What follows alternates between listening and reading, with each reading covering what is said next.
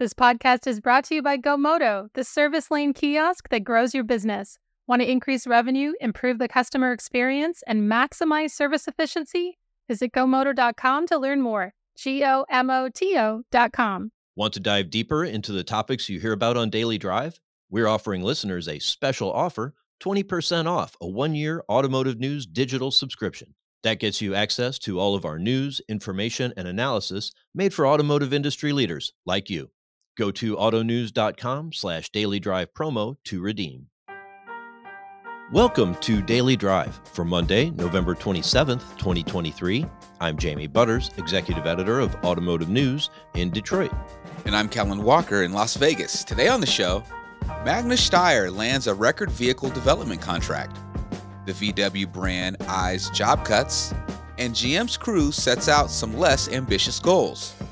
Plus, Unifor President Lana Payne reflects on the unusual labor negotiations of 2023. This is a, a, really interesting, extraordinary time to be bargaining for workers, and that was definitely true of what we experienced uh, through auto bargaining this year as well. Let's run through all the news you need to know to keep up in the auto industry. Magna International's Magna Steyr division is expected to develop new vehicles for Volkswagen Group's Scout brand, according to a report. The company is reviving the iconic Scout brand to boost its sales in North America, with production of electric powered pickups and SUVs expected to begin by the end of 2026.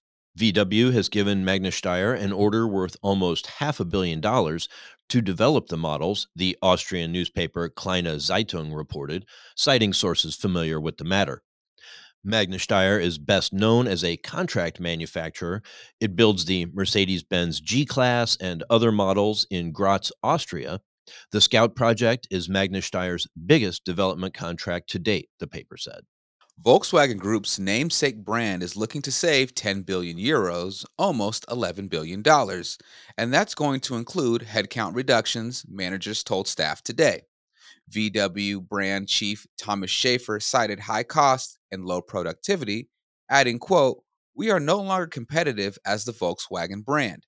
The automaker is in the midst of negotiations with its works council over cost cutting at the brand, which is the first step in a group wide drive to boost efficiency in the transition to electric cars. The company had previously pledged that it would not carry out dismissals until 2029, relying instead on the demographic curve to reduce its workforce. But in Monday's meeting, Human Resources Board member Gunnar Kilian said reductions would be achieved through agreements on partial or early retirement. He added that the bulk of the savings would come from measures other than personnel reduction. The full plan is to take shape by the end of the year. Stellantis CEO Carlos Tavares is making contingency plans should key elections in the US and Europe reduce projections for growth in electric vehicle sales. Stellantis may have to change its strategy, quote, if political and public opinion tends toward fewer EVs, Tavares told automotive news affiliate Automobilwoche on the sidelines of a press conference at the Mirafiori plant in Turin. He did not specify what consequences a reversal in CO2 regulation in Europe or the US would have for Stellantis, but a Stellantis spokesperson told Automotive News Europe that the automaker is sticking with its Dare Forward 2030 plan for 100% of its sales in Europe and 50% in the US to be full electric models. And General Motors robotaxi company Cruise made sweeping changes to its plans last week in the wake of a safety crisis that has halted operations and thrown the unit's future into question. The company had already deployed or planned to launch its robotaxis in more than a dozen cities.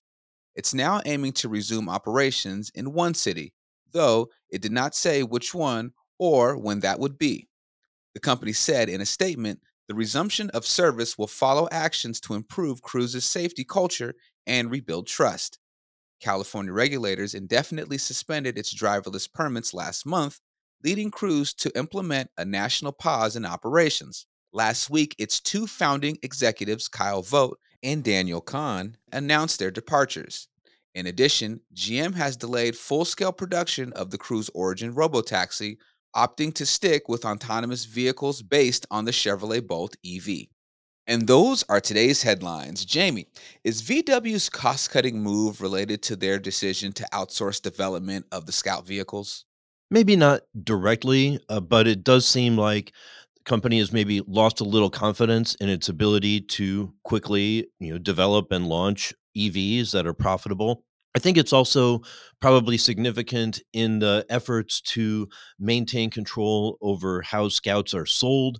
US VW dealers really want to be able to sell those vehicles. They argue that you know they've been lobbying for a long time that VW needs off-road capability, needs to have a pickup, and now they're seeing these vehicles come out of the company by having them developed by Magna Steyr, it kind of puts a separation between them and says, hey, Scout is a separate standalone thing, really has nothing to do with Volkswagen. It's not like these are based on the Atlas or some existing VW vehicle.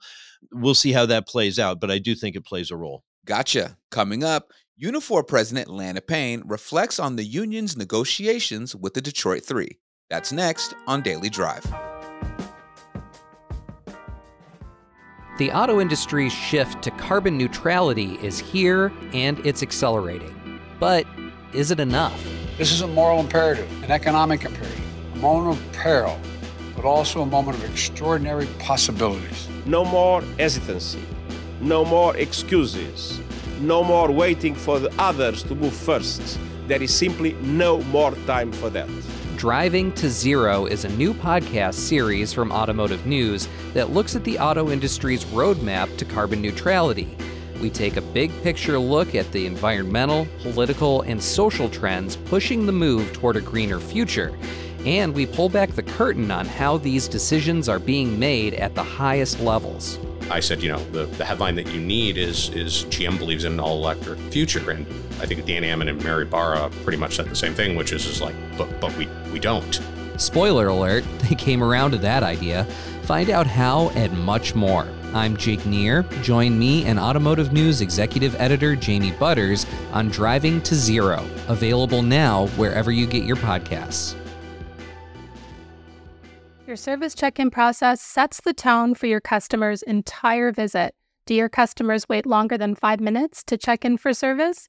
Are your advisors presenting upsells to every customer every time? How often is the opportunity for a trade appraisal missed?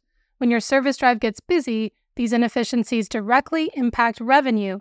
Give your customers the option to handle the entire check in process themselves, from appointment scheduling through final confirmation in under two minutes. Customers have the experience they want while selling themselves, which means your advisors are freed up to focus on profit producing activities. It's a win win for CSI and your revenue. Introducing a smarter service lane, GoMoto is the self service kiosk designed to grow your business. If you're ready to start increasing revenue, improving the customer experience, and maximizing service efficiency today, visit gomoto.com. That's G O M O T O.com. Welcome back to Daily Drive. I'm Jamie Butters with Kellen Walker. For the first time in decades, the Detroit automakers' negotiations with the UAW coincided with those with Unifor, the union that represents Canadian auto workers. While the UAW, under President Shawn Fain, threw out traditional bargaining patterns and ruffled feathers with his confrontational approach, Unifor, led by President Lana Payne, followed a more standard strategy and came back with similarly strong results. Payne spoke about the talks with our colleague Greg Layson at Automotive News Canada. Here's part of their conversation. Lana, thanks for joining me on the podcast this week. Thanks for having me, Greg. It's great to get you on. Congratulations on the three deals with the Detroit 3 automakers. I have to ask, how are you feeling now that they are wrapped up? Oh my gosh, it's been a marathon, that's for sure. Uh, we we started bargaining way back in August, as you know, because you follow this closely. Uh, I would say I'm I'm very uh, proud of the work that our bargaining teams did. Uh, of course, we have elected leadership from all of our plants who make up our our three master uh, bargaining committees, and uh, they were exceptional and outstanding uh, through this entire uh, period. And as we know, this is a, a really interesting, extraordinary time to be bargaining for workers, and that was definitely true of what we experienced through auto bargaining this year as well.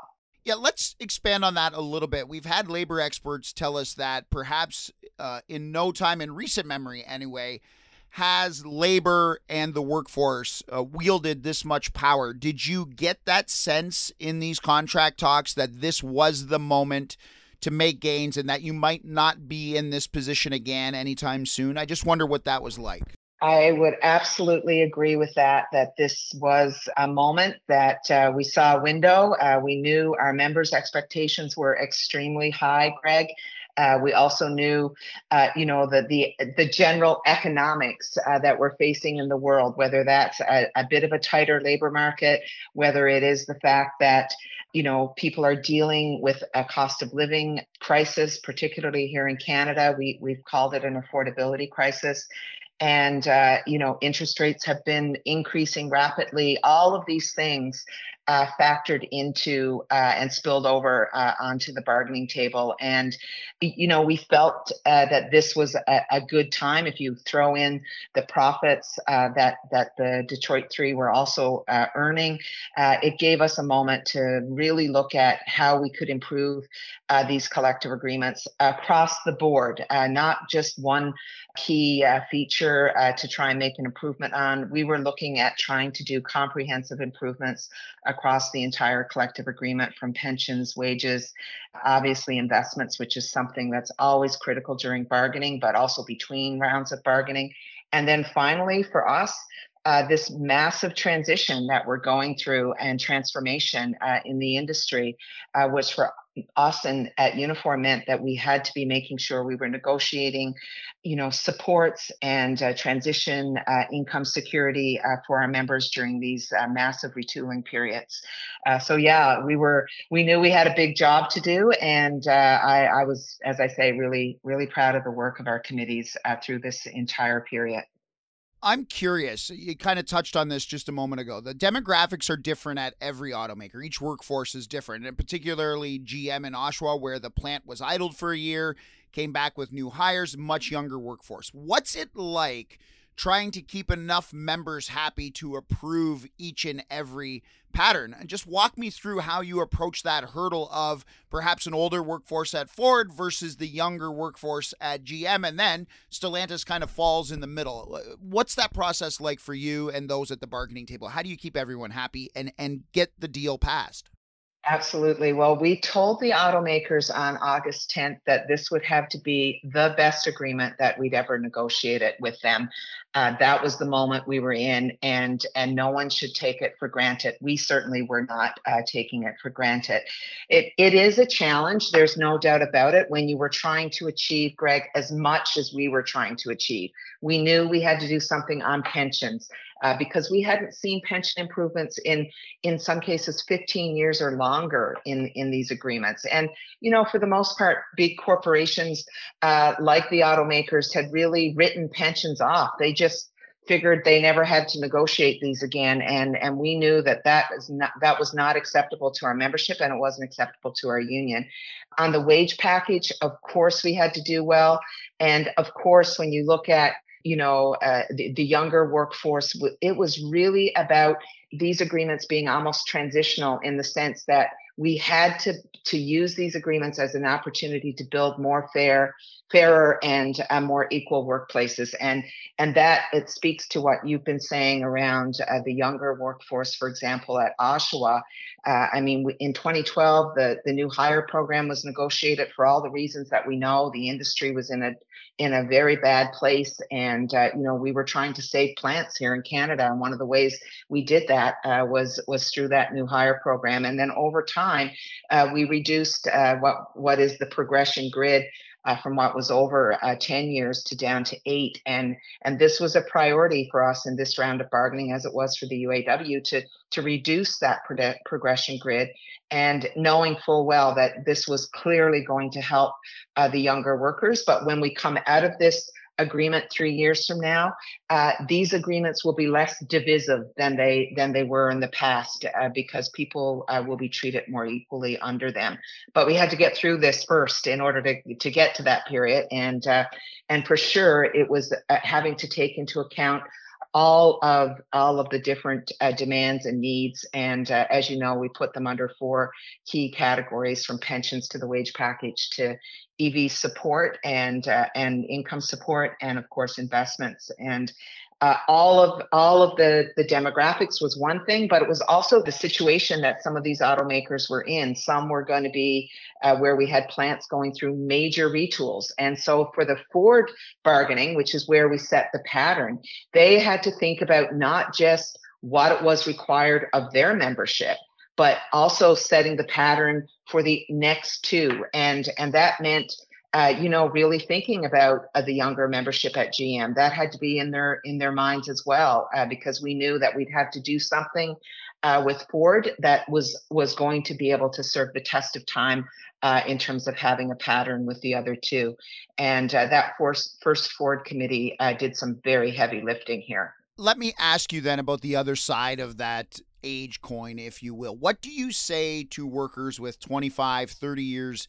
Seniority who say their current pension isn't good enough and that's why they voted no and they accuse Unifor of not doing enough to improve it.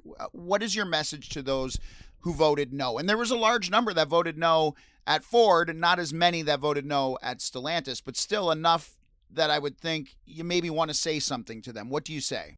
Yeah, I've actually talked to a number of our members around the pension issue as well. I went to a number of our ratification meetings, uh, Greg. So I have had uh, you know, uh, big group conversations and one-on-one conversations with our members. And you, you know, a, a, collective agreement is never really about getting every single thing. And what I've tried to say is we need to look at the agreement in its entirety and and the level of comprehensive changes that were there, including, you know, what was done uh, with wages, which of course has a big impact on pensions as well going forward.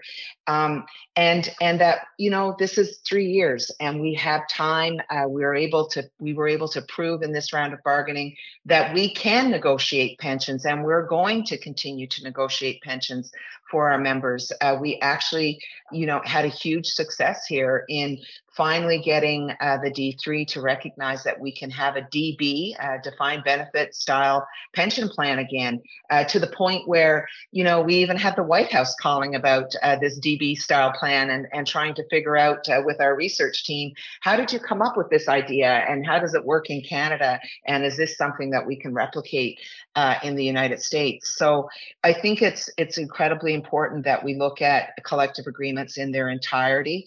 And of course, I know uh, that our members, uh, particularly those closer to retirement, would have liked to have seen a lot more in pensions.